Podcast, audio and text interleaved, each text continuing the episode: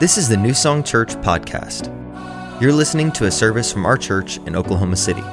Wherever you're at today, we hope this helps you to better know God and to practice the way of Jesus. Now, here's the message.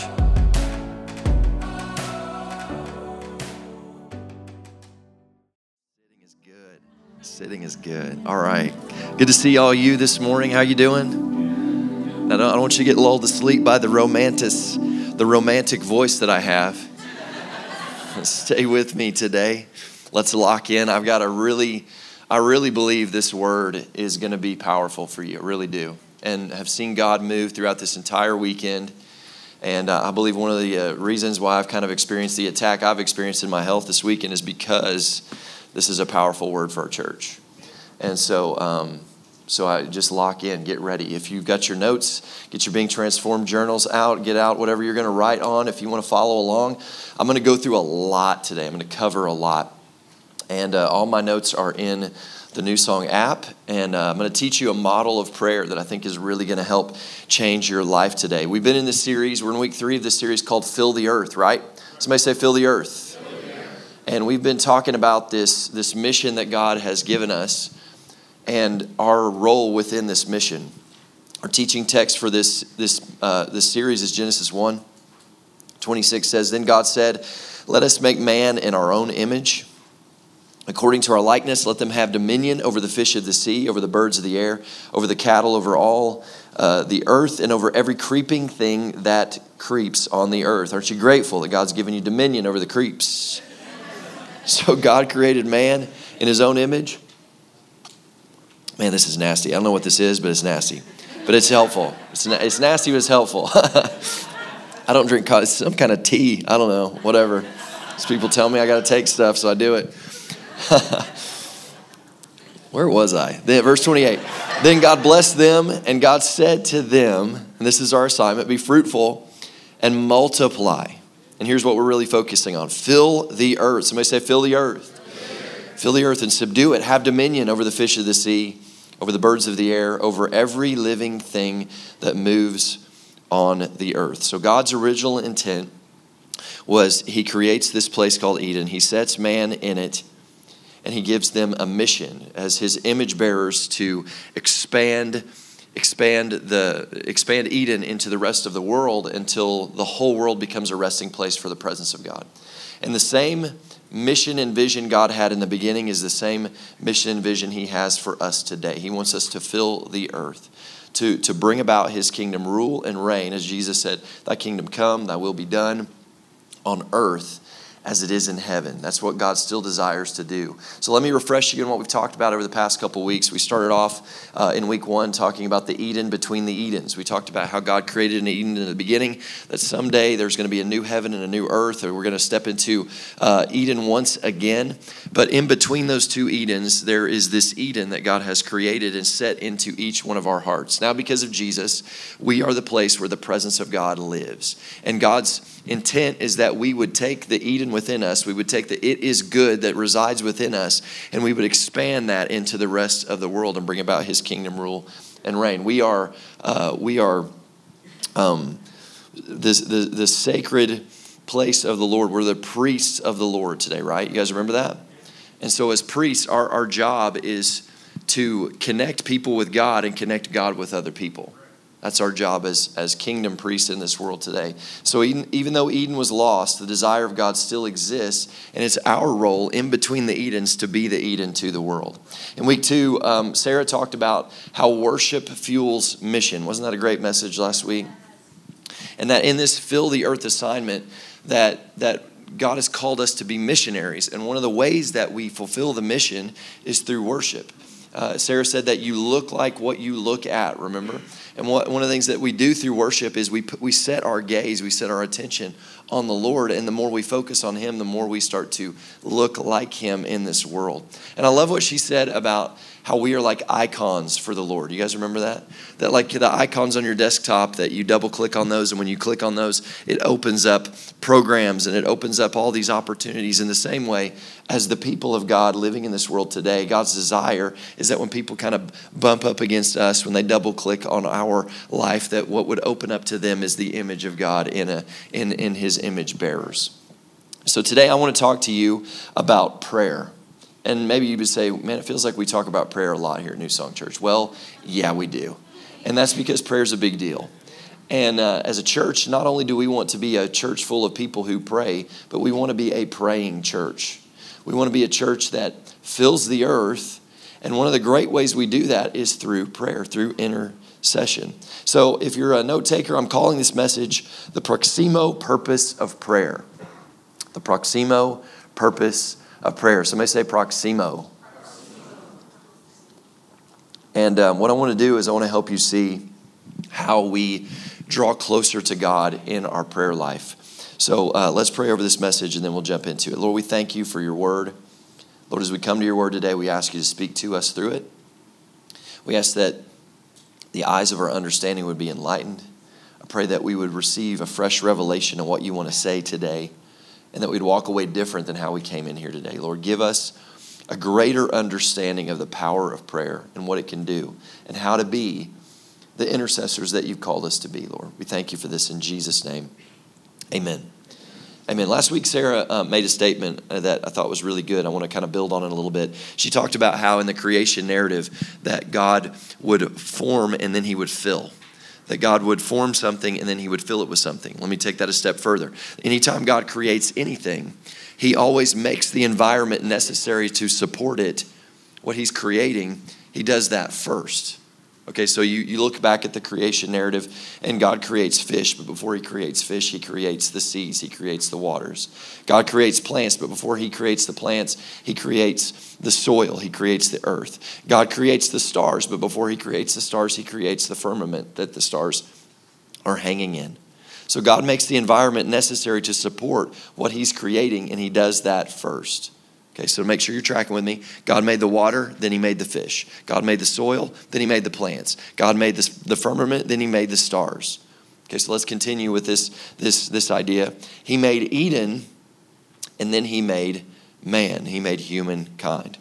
So, using this same kind of logic, we see that fish need water, plants need soil, stars need firmament, and guess what? You need Eden.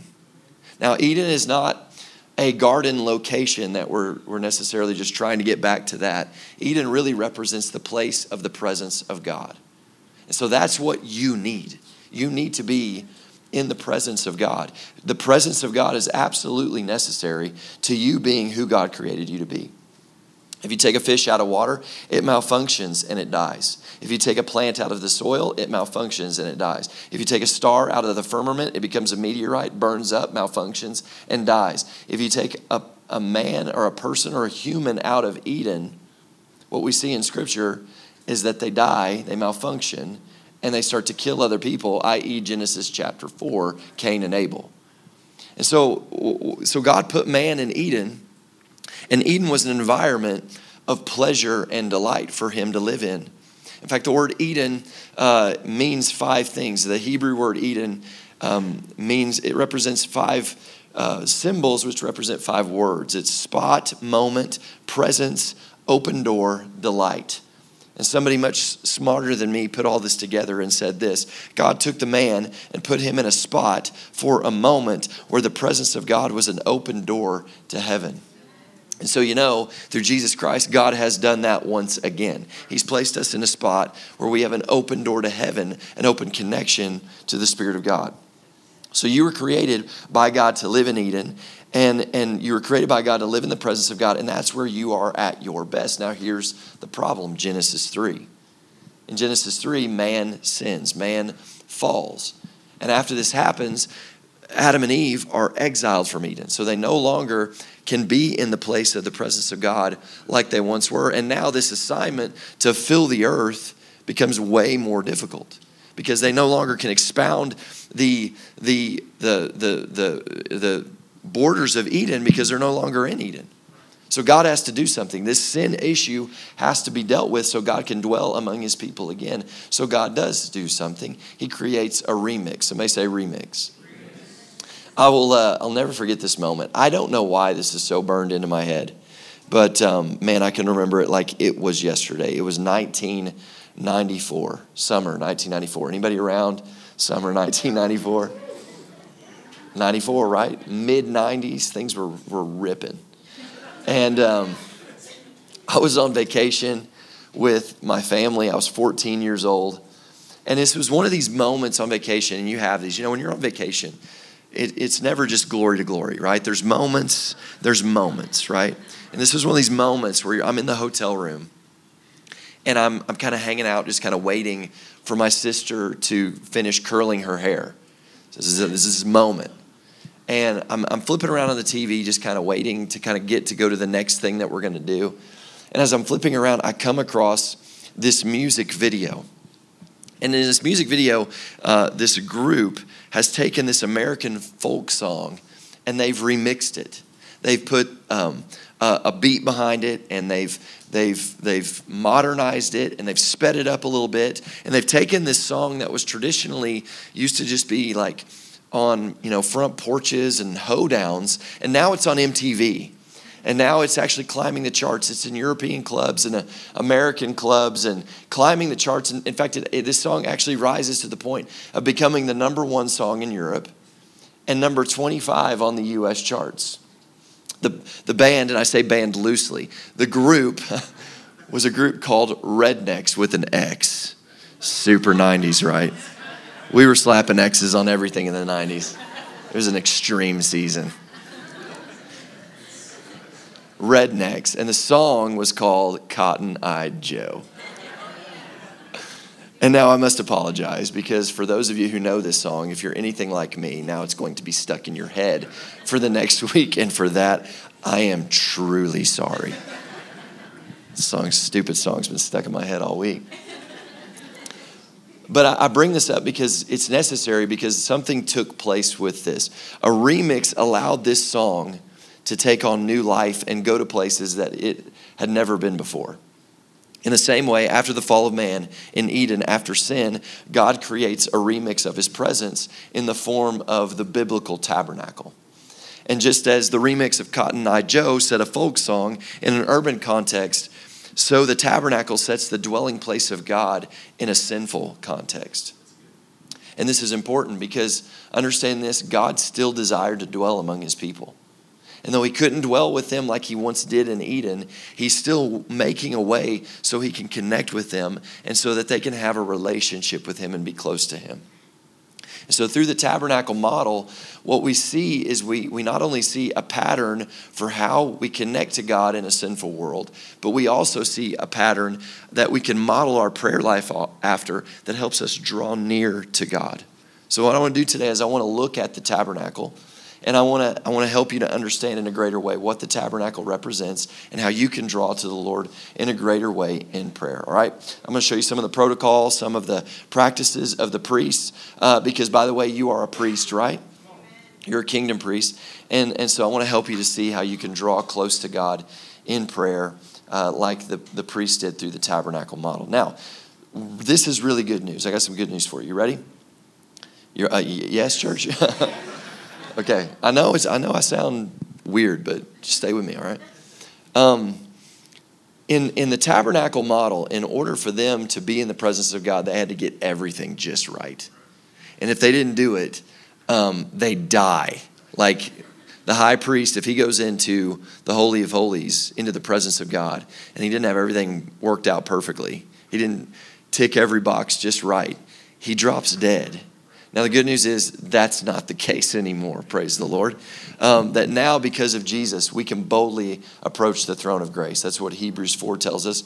Hebrews 4.16, let us then approach the throne of grace, notice this, with confidence, so that we may receive mercy and find grace when we are in need. Because of the blood of Jesus, we can approach God with confidence, not in that we just got everything perfect, but that Jesus got it all perfect. It's not in what we do, it's in what he did. It's grace, it's unmerited favor. But, but I do want you to notice what it says. Let us then approach. We approach. Or as James 4 says, draw near to God and he will draw near to you. God wants you to pursue him. And one of the things we see in the tabernacle model is this model of, of starting on the outside and working our way towards the presence of God, drawing near to Him through these different places in the tabernacle model. So, um, guys, if you would throw that slide up there, this is a This is a rendering of what the tabernacle would have looked like. And uh, as you can see, it's a it's an open tent without a roof on it. And and in that that opening court there, there's a couple of items. And then there's a tent within the tent. And within that tent, that tent was actually divided in two between the holy place, and then there was a veil, and on the other side of that was the most holy place where the Ark of the Covenant was, and that's where uh, the presence of God dwelled among his people. And so the, the high priest would begin at the gates there. You can see at the, at the beginning, and they would work their way closer and closer through this process into the place where the presence of God is. And, and so um, Exodus 25, verse 8 says this Have them, this is God talking, have them build a sanctuary for me. And, and watch what he says here. This is so important because this is always the goal for the Lord when it comes to our prayer, our connecting with him, so that I may dwell among them. God always wants to dwell among his people. He's always wanted that. And that's our desire in prayer is that we would walk away from prayer having said, I connected with the Lord. I met with God. I connected with God. And so back to that picture, we, we see this, this sanctuary of the presence of God, this place. Guys, throw that back up there. In fact, actually show the, the layout slide for me if you would. So this is the layout of what it would have looked like. And you can see, I've kind of created this for you so you can see how each piece of furniture, there's these different pieces of furniture that the, the priest would relate to God through. And it's through this model that we can learn a way of praying and relating to God in a greater way. So I want to walk you through this today. You down for that? And teach you how to pray in a, in a greater way today. All right. So the first the first step was entering through the gates. It was just the very beginning. This was called the outer court. It was just entering into the outer court. And this is where you give God thanks and you give God praise. And so at this point, you are just beginning your journey towards the presence of God. It's your desire to be in the presence of God as the high priest. And you start, before you get into any of these pieces of furniture, before you do anything, you start by both giving God thanks and praise. We see this over and over again in Scripture. Psalm 100, verse 4 says, We enter his gates, that's talking about these gates, with thanksgiving, and his courts, the outer court, with praise. Here's the point that as you begin this journey of prayer, that there would be a moment at the very beginning where before you go to God and you start asking for stuff, before you get into the gimme, gimme, gimme, I need, I need, that there would be a moment where you just stop and you say, God, I am thankful. I'm grateful for all that you've done for me. Lord, you've been so good. And if you didn't do another thing for me the rest of my life, you've already done enough. Somebody say, Amen. You've been so good, and I'm so grateful. And I give you thanksgiving and I give you praise. I thank you for all that you've done. I, I, just build a list, Lord. I thank you for my wife. I thank you for my family. I thank you that I was raised in a, in a great in a great home with great parents. I thank you, Lord, for the church that I get to pastor. I just just start making a list of the things I'm grateful for. I'm thankful for the cross more than anything. I'm grateful, Lord, that you died on the cross to make a way so that I could be saved. I enter His gates with thanksgiving and praise. I thank him for what he's done. That's thanksgiving. And I praise him for who he is. Thank you, Lord, for all that you've done. And I praise you that you are my God. You are my Father. I praise you for who you are and who you are in my life. You with me so far, church? Okay, the second, uh, the next step in this process would be at this next piece of furniture, which was called the brazen altar. It was this wooden box that had these uh, four horns on it, and it was actually plated with gold. And inside of this box, there would be a fire. And this is this place where the priests would make the sacrifices. This is the place where the lambs and the, the different sacrifices were made for the Lord. So understand this this would have been a bloody mess. There would have been blood all over this spot blood on the horns, blood around the, the, the, the brazen altar, blood on the ground around the brazen altar. Like it, there, it would have been a scene of blood that you would have to walk by on your way towards the Holy of Holies. Michelle Reynolds says in the temple, the process of sacrifice, often likened the, to the work of butchers, serves as a tangible reminder of the gravity of sin. The visual impact underscores the radical nature of God's love in dealing with the messiness of human brokenness. See, here's the thing you can't approach God with sin, in sin, and blood is what has to be shed for sin. Leviticus 17, verse 11 said, It is blood that makes atonement by the life.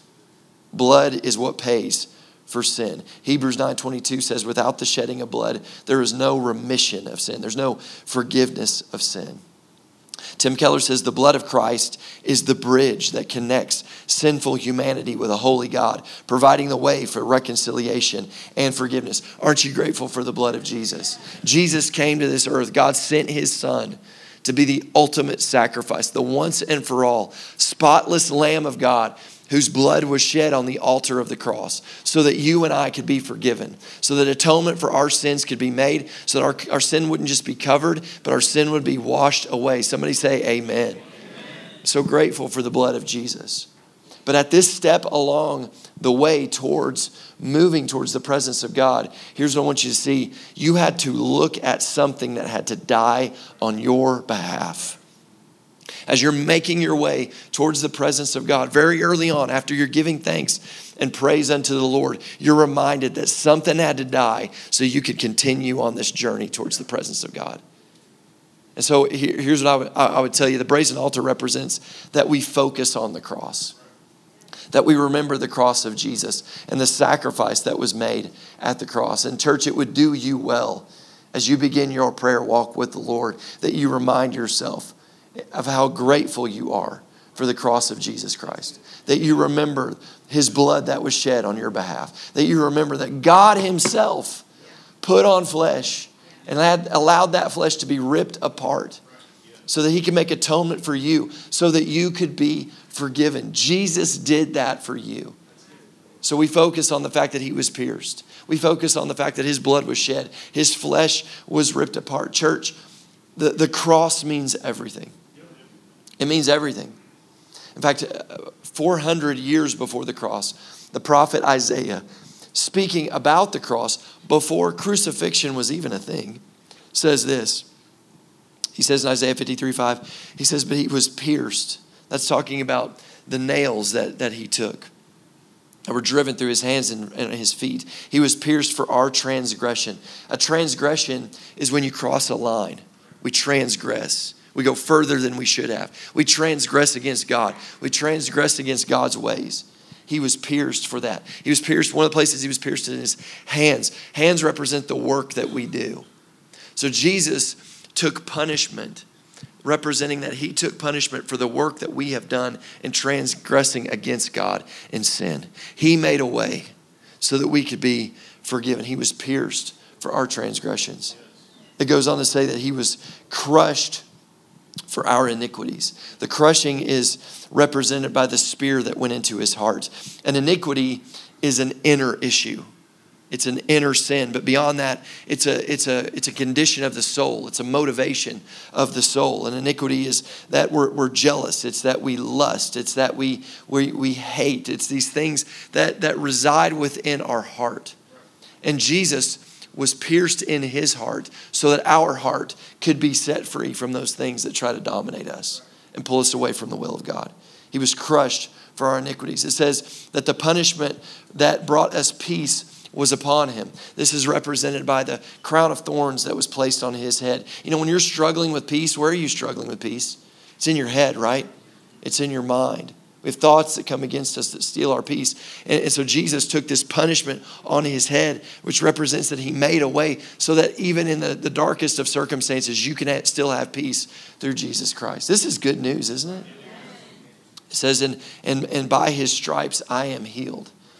That, that through the stripes, that's talking about the scourging that he took on his back. He paid the price so that I could be I could be healed, spirit, soul, and body. The, the cross means everything and it would do you well to remember the cross. Remember the sacrifice that was made and remember what it represents. The nails represent the freedom that you can have from your past. The spear represents the freedom you can have in your heart. The crown represents the freedom I can have in my mind, and the whip represents the freedom in my body. And so we pray into that. Lord, thank you for the cross. Jesus, I'm so grateful for the cross that I deserved death. I deserved punishment for my sin, but you took that for me. And now, through your, the work of the cross, I find freedom. I find life. I find peace. I find everything. Thank you, Jesus, for the cross. Aren't you grateful for the cross of Jesus Christ? From there, you would approach the next piece of furniture. In the outer court, it was a bowl that was called a laver. The laver was this place where the priest, the high priest, would wash up. And it was, it was this bowl that had water in it, and it also was made of, of like mirrors, so it was very reflective. So as you're washing up, you're ceremonial, ceremonially cleansing yourself. You're also forced to look at yourself. And so this is a moment as we're moving towards that like that's the goal here right we want to be in the presence of god we're drawing near to god so we can draw near to us so as we're moving towards the lord taking these steps towards the lord there's a moment where we examine and we offer. We examine and we offer. That's what the laver represents. John piper says this just as the priest cleansed himself at the laver we are called to examine our hearts and offer ourselves in sincerity and truth. So we examine ourselves. There's a moment in my prayer life every day where I take a moment, I say, God, is there anything in me that needs to be cleaned up?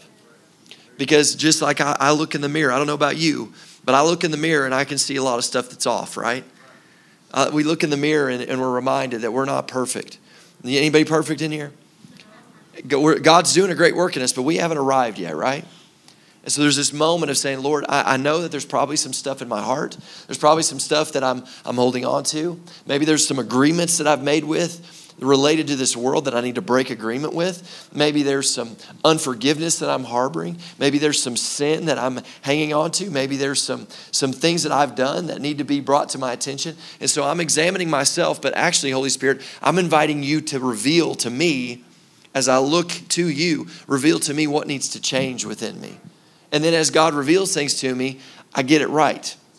If I need to forgive somebody, I go forgive them, ask for their forgiveness. Amen, church? If, if I need if there's sin, then I confess that unto the Lord and I ask for forgiveness. If I need to go to confess it to somebody else, I go confess what's going on in my heart that needs to be dealt with. I examine myself and then I offer myself. I offer my life unto the Lord.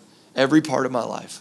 My job, my work, my marriage, my parenting, my appointments for the day, every part of me. I offer it unto the Lord. God, I want to be used by you today, so I offer this unto you today. In fact, one of the things I like to do is actually offer body part by body part my life unto the Lord.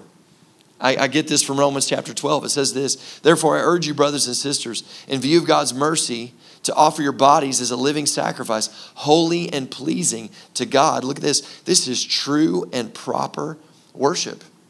So I just take that literally and I just begin to offer my body parts unto the Lord. Lord, here's my eyes. I pray that you would give me eyes to see what I need to see today. Lord, reveal what's going on in the world that you've called me to make an impact on, that you've called me to, to, to see and to, to make to bring this fill the earth assignment into. Lord, here my eyes. Help me not to look at things I don't need to be looking at today. God, I offer my body as this living sacrifice unto you. Help me to, to bounce my eyes from stuff that's inappropriate, that's lustful, that's sinful. Lord, here my ears. I pray that I would hear the call of God today, that I would hear your voice. Your, your sheep hear your voice. So I pray that I would hear your voice today and that you would lead me and guide me by your voice today. Through your word, you'd speak to me. Lord, and help me to hear the cry of the world for you. Help me to hear things. Help me to have ears that hear beyond just what somebody's saying to what may be actually going on in their heart. God, here's my mouth. I offer it as an instrument to be used by you. Lord, let my, my words not tear people down, help them build people up. I know that my, my world is formed by the words that I speak, so let my words be in agreement with, with your word today. Lord, here's my, here's my hands. I pray that I would be used by you to do work that doesn't burn up, but that lasts. Use me, God. Help me to be uh, uh, work hard unto you. Help me to serve you well. I want to serve your kingdom well. I want to fill the earth with your, the kind of work you want me filling this earth with. And Lord, here my feet. Lead me to brokenness. Lead me to those who need you. Lead me into situations where I can bring your kingdom rule and reign into. Lord, here's all of me. I offer all of me to you. Use me. Have your way in my life. I'm giving you my all. I just offer myself unto the Lord. This is what worship looks like. And I'm telling you, if you start to do this, this is that kind of moving from one degree of glory to the next.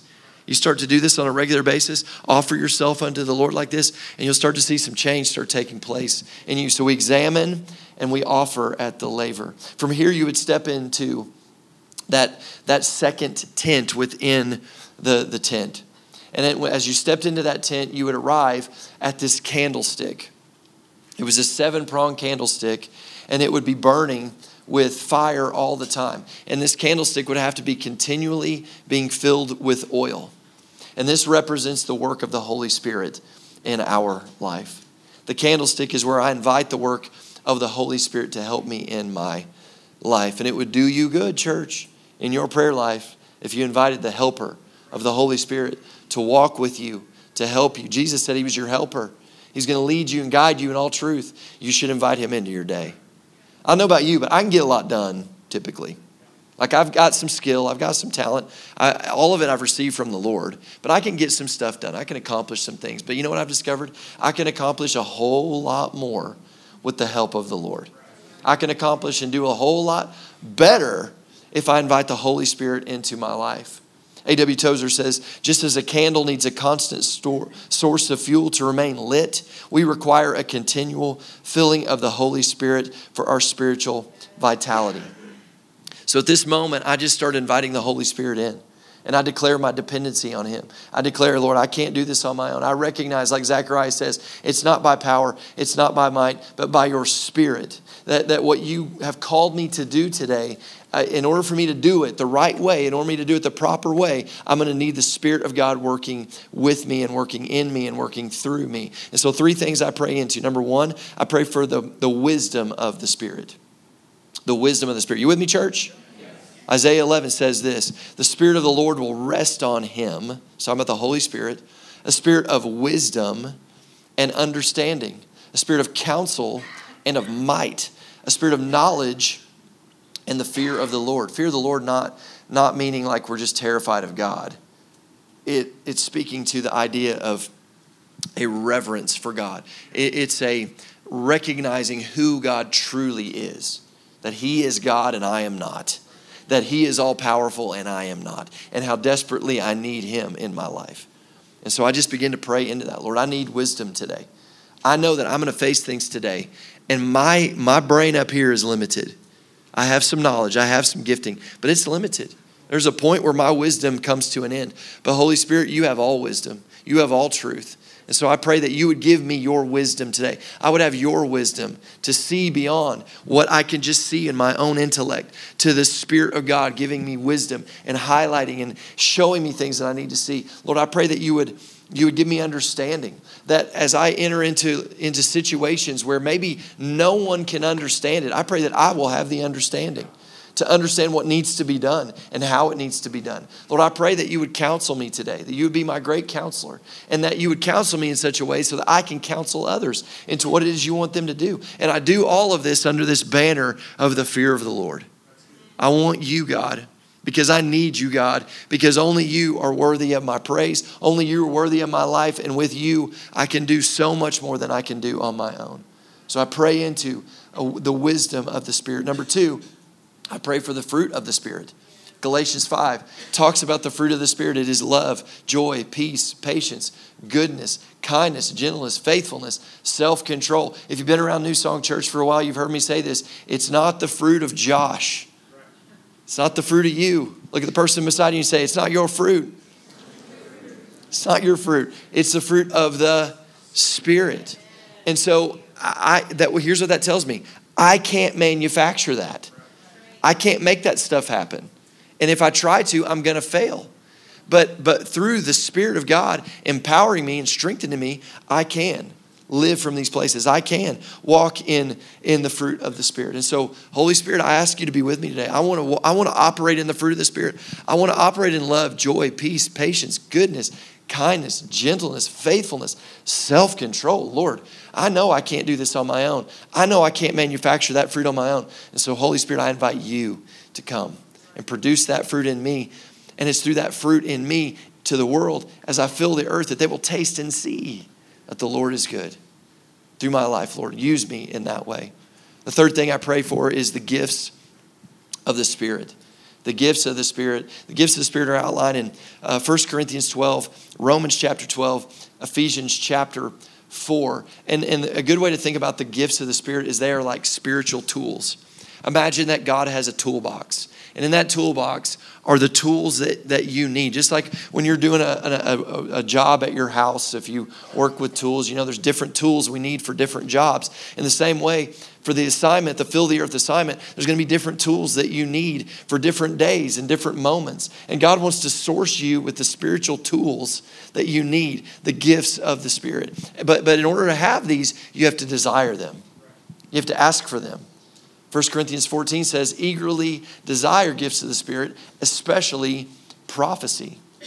And so uh, we, we ask for the gifts of the Spirit that God would fan them into flame in my life. So I just pray into that. Lord, I thank you for the gifts of the Spirit, that there are spiritual tools that you want to source to me today. And so, Lord, I thank you that I'm going to I'm to operate in words of knowledge today, that I'm going to have knowledge and things I can speak into in the life of people around me that's going to help them and bless them and speak to them. Lord, I pray for increased faith today, the gift of faith. Lord, just like when we moved to Oklahoma City, we left to the church that we were at in Dallas, the salary that we had to move here. God, you gave us the gift of faith to fulfill our assignment, to take those steps. God, I thank you that you continue to give me the gift of faith as I need it to do what it is you're calling me to do. I thank you for gifts of healings, for working of miracles for prophecy, God, that you'd help me to speak, be an oracle through which your words are spoken into this world. I thank you for a discernment of spirits, that I would be able to discern what's going on with people. And if it's more than just uh, an action, but if there's a spirit behind the action that needs to be dealt with on a greater level. Lord, I pray for all kinds of tongues, that I would operate in my prayer language today, but beyond just being able to pray in the Spirit, God, that I would have, have the ability to interpret these tongues and to, to, to give greater wisdom and insight into what you're saying. Lord, here, here, here's what it comes down to God, I need your tools. I need your tools. And so, whatever I need for the day, I'll take any tool in your toolbox that you have for me today, Lord. You just you just provide it. I'm asking you for it. You know what I need, and I pray that I'll be able to pick those things up as I need them today in Jesus' name. We're getting closer to the place of the presence of God. From across from that candlestick, the next thing would be this table. And on this table, there would be these 12 fresh baked loaves of bread. And it would smell good. And they would be warm. And it's like, you want to butter that bread type stuff. Anybody 21 days prayer and fasting? How are we doing? But, but there, there would be like, and it's on a table. Table represents fellowship. And there's this, there's this attraction to this bread. And this spot on the journey represents, it's called the table of showbread, and it represents partaking in fellowship with God through his word. Tim Keller says this the bread on the table of showbread is a tangible symbol of the fellowship God desires with us through His Word. It's an ongoing banquet of communion and revelation. And it smells good. And you want to eat it, right? You want to, you may love bread. Isn't, I know I'm being kind of mean right now, but man, bread is so good. Bread like bread. Oh, butter and bread, like yes. So good. But the point is this there would be like this appetite for the Word of God. That, that, that we would want to pick up His Word. This, this is the spot in our, in our prayer walk where we pick up the Word and we begin to consume of the Word. We treat the Word like the bread of life that it is. And we begin to pray into, Lord, I, I don't want to just read your word right now. I want to eat of your word. I want to find the words in your word that, that that are the fuel that, that lights lights me up for the assignment you have for me today. Lord, I want to consume your word. I want it to become a part of me that, that, that, that breathes life into me. Jesus said in Matthew 4 4, He said, Man shall not live by bread alone, not by natural bread, but by every word that comes from the mouth of God. That's talking about the word of God. You say, Well, Pastor Josh, I thought we were praying here. Well, we are. And if you remember, one of the things that prayer is, is prayer is a conversation with God. And let me just tell you, it would do you well that you take a moment and you allow God, God to speak to you, right? That this isn't just a one one-sided conversation where you just talk to God and then walk away without taking a moment where you allow him to speak to you but that you take a moment and you consume of what He wants to say through His Word. One of the primary ways God will speak to you is through His Word. In fact, let me say this. If you want to hear the voice of God, before you will ever hear the voice of God in any kind of other tangible way, you have to get into the Word. Because God won't speak to you in any other way if you don't know His Word well enough to understand if it's Him talking or somebody else. So you got to get into the Word. The Word is one of the primary ways God wants to speak to you. John Stott says this The Scriptures are not only a book to read, but a voice to listen to in prayer. In seeking God, we find His Word speaking life and truth into our situation. So you grab a hold of the Word and you say, Lord, speak to me through your Word. And, and, and beyond, as I read the Word and study it, and I'm allowing God to speak to me through His Word, I'm also taking up His Word because I recognize that there's an enemy that is, that is against me today, that wants to battle me today. His name is the devil, and he is coming after every one of you. Ephesians chapter 6, Paul talking, he says, Finally, be strong in the Lord and the power of his might. Put on the full armor of God so you can take your stand against the devil's schemes. The devil is scheming against you, and you got to take a stand. And so then Paul begins to outline these, these defensive pieces of armor that we need to put on. In verse 17, he says, Take the helmet of salvation. That's another defensive piece. And then we see the offensive piece. Look at this. And the sword of the Spirit which is what? The Word of God. And look at this, verse 18, and pray. We take up the Word of God and we begin to, we begin to pray. We know it and we begin to pray the Word. You, you remember Matthew chapter 4, Jesus is in the wilderness, right? And the enemy comes against him. And the enemy is is scheming against him and he's bringing against him lies and half truths. And how does Jesus combat these lies? He uses the word of God. He takes up the sword of the Spirit, which is the word of God, and he countered all of Satan's attacks by scriptures from the word. Because the word of God is a powerful spiritual force, and it would do you good to get into it and to know what it says so that when the time comes, you can Allow the Holy Spirit to remind you of God's word so you can speak it into those situations and, and, and use it and wield it as the sword that it's called to be in your life. So we fellowship with God through His Word. We allow God to speak to us through His Word, and we use God's Word as an offensive weapon against our enemy. Guys, we're almost there. We're almost into the Holy Holies. But there's one more stop in, in this, this area out here before we move into the Holy of Holies before we move through the veil, there was one more piece of furniture. It was called the altar of incense.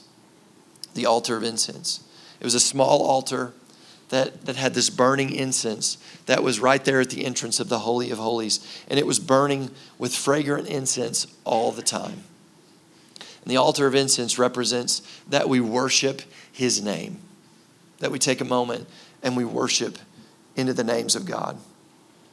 You know, I, I, if I had more time, I don't have time, but if I had more time, I could take you through the Old Testament, New Testament, show you all these verses that communicate that incense is something that uh, we give to God through, through our worship.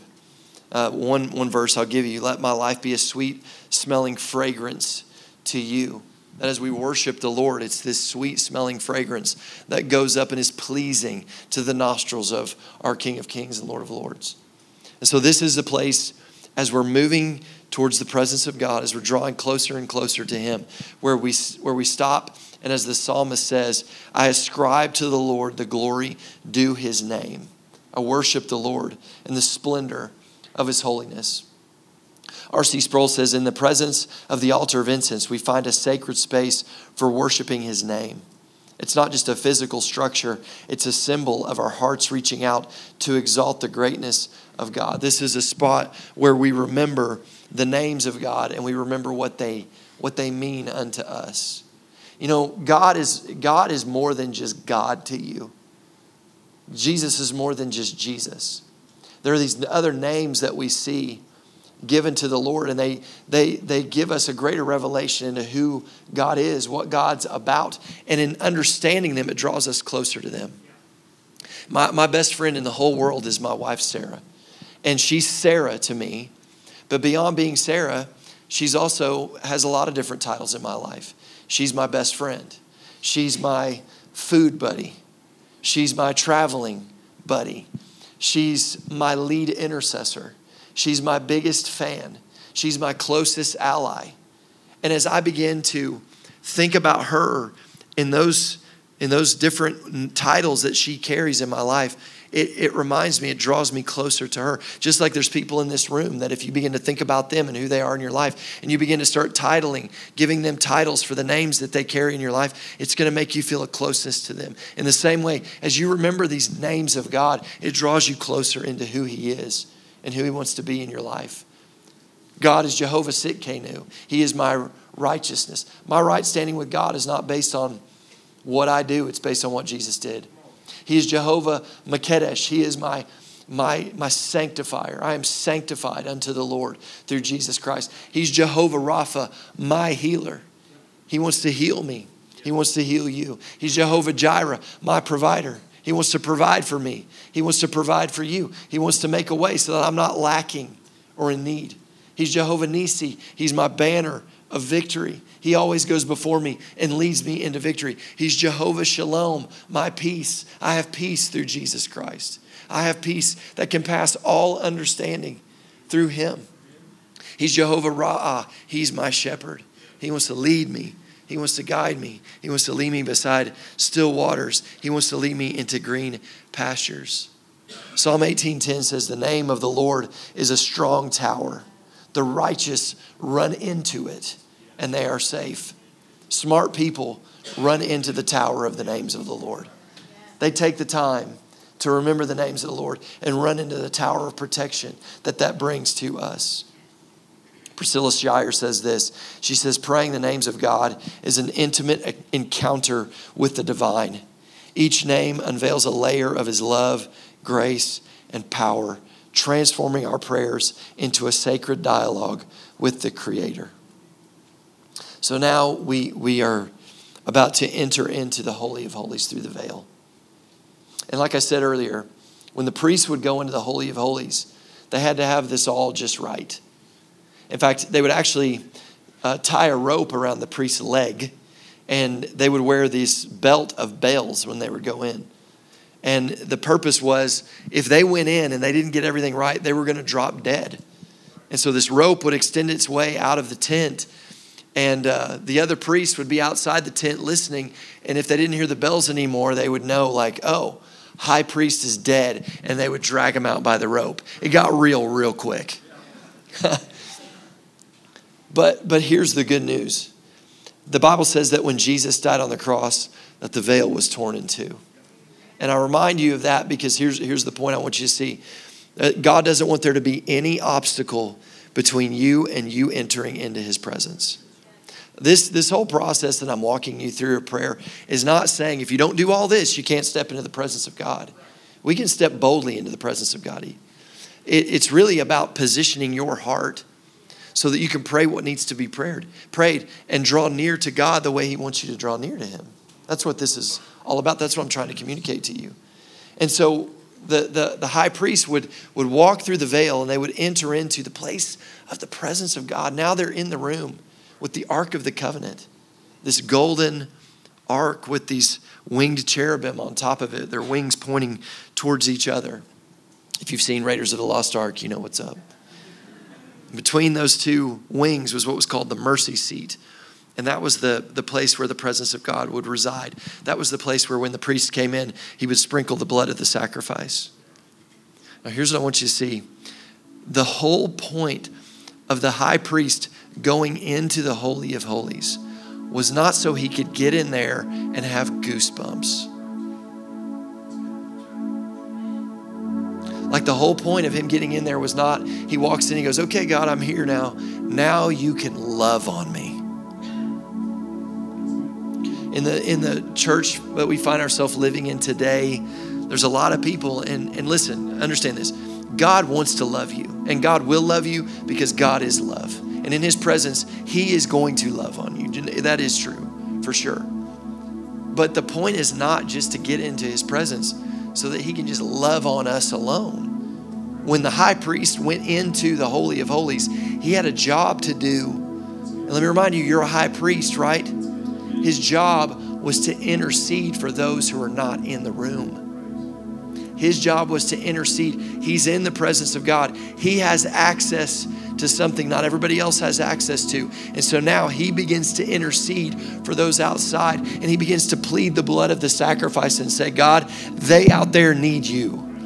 The people outside of here need you. We have access to the presence of God. But God has called us to, to not just get in the presence so we can have goosebumps, but to get in the presence so that we can then intercede for those who don't have access to the presence, who haven't made Jesus the Lord of their life. So we go into the presence of God, and in that place, we start to plead the blood of Jesus Christ for them. And we cry out for mercy. We cry out for revival. We cry out for God to come and show up in our city, in our, in our state, in our country, in our world, in our time. God needs his people to take up this mantle. He needs his people to stand up and say, God, there's a world out there that needs you.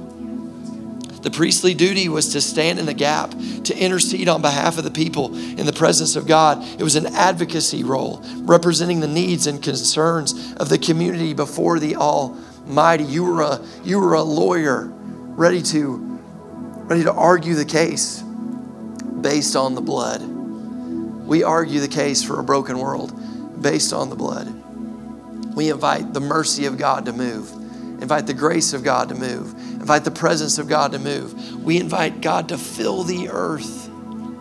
From our place to the presence of God residing in us, we fill the earth. 1 Timothy 2 says it like this I urge, the, I urge then, first of all, somebody say, first of all, that petitions, prayers, intercession, and thanksgiving be made for all people. Somebody say, all. All is all, right? All people, the kings and those in authority, leadership, that we may live peaceful and quiet lives in godliness and holiness. So I pray into that. Lord, I come to you and I step into your presence, and I'm grateful that I can draw near to you, that I can be in your presence because of the blood of Jesus Christ. And right now, Lord, as I come into your presence, I plead the blood on behalf of those who need it. I pray for those outside of your presence right now.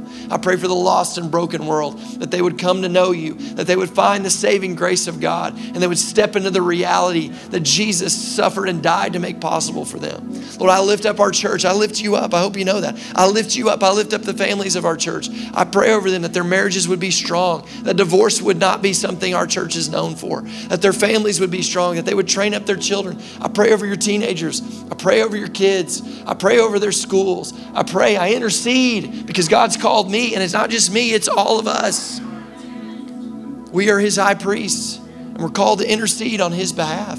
I, I pray over authority. We, we, we pray over uh, kings and priests and authority. We pray over civil authority, over parental authority. I pray that God would have his way. And, you know, I know we gripe about this stuff a lot. Do we pray? Do we intercede like we should? Tony Evans says this the tabernacle model in prayer is not just a personal pilgrimage, it's a pathway to God's heart. It's a call to participate in his redemptive plan to fill the earth with his presence and love. I'm not telling you you have to do all of this in order to be in the presence of God. The whole point of us doing this is so we can pray what God wants prayed. The whole point is that we would intercede, that we would examine ourselves, that we would come into agreement and alignment with God's will and His word, that we would fill the earth the way He's called us to with His presence. That we, as the people of God, would intercede, and behind the scenes, we would begin to do a work that expands the borders of God's it is good into the rest of the world. I'm preaching better than your amen.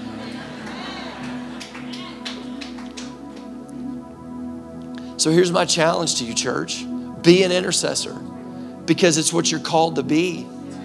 We're, we're, we're, entering into our final week this week of 21 days of prayer. We're up here every day, midweek, Monday, Tuesday, Wednesday. And I'm going to invite you, church, to come and to pray with us, to intercede, to join with us as we pray. And I'm going to put this challenge out to men specifically. We need more men praying. So often, men, we, we, we hand over spiritual things to women. It ought not be. Somebody say amen. amen. It ought not be. And so I'm gonna challenge you. Well, I got a job. Okay, and you can't you can't take a break this week? You can't take one lunch break this week to come up and pray. I'm, I'm putting the challenge to you. I want to fill this place up this week We want to break a hundred people in prayer someday this week. Will you, will you come and pray with us? God needs us to intercede on his behalf. We are his high priest. We've got access to the presence. So let's come into it and let's expand it into the rest of the world. Amen. Would you bow your heads, close your eyes? Lord Jesus, we thank you for the work of the cross of Jesus Christ. Lord, we thank you for prayer, this amazing tool that you've called us to fill the earth through. And God, I just pray that, that we would be a people of intercession, that as we look, and I, and I just pray that as, a, as the people of God, that as our church, that we would look at this model, and there's so many other models of prayer, Lord, but that we would take these models and we begin to practice them so that we can draw near to you. Because your promise is if we draw near to you, you draw near to us. And that's what we want, Lord. And so, God, we come to you and we ask you to use us to pray the prayers that need to be prayed. In Jesus' name. Amen. I'm going to invite our prayer team to come down at this time. If you have a prayer need of any kind, I want to encourage you to come down and pray this weekend. Don't leave with any kind of prayer burden. And there's two things specifically that I would I would like for you to pray over if this if this uh, the Holy Spirit's stirring this in you. The first one is this: there's some of you that you know somebody specific that needs to be interceded for. And we would love to pray with you, to join our faith with your faith, to intercede with you for that person by name today, to plead the blood. We are in the presence of God, and we're going to plead the blood on their behalf and ask that God would move in a radical way in their life, that He would make Himself known in their life through us, through someone else, that there would be a breakthrough that would take place. The other thing is, I want to I want to pray for you. Some of you, I want to pray that you would receive the anointing to be the prayer warrior God's called you to be.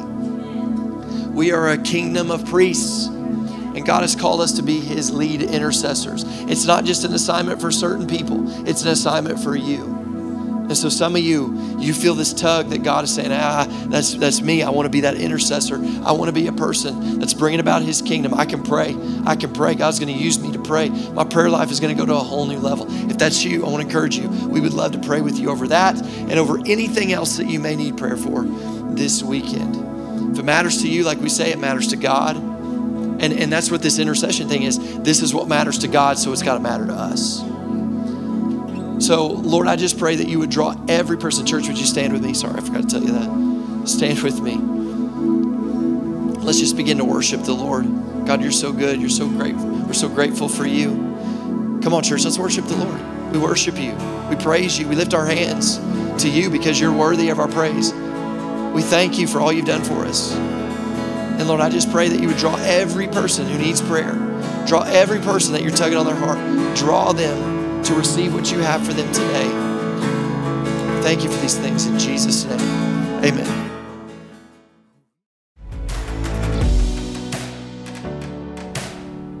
Thanks again for listening. For more information on our church or for more resources to help you grow in your faith, go to newsongpeople.com or download our app by searching for New Song Church OKC in the App Store.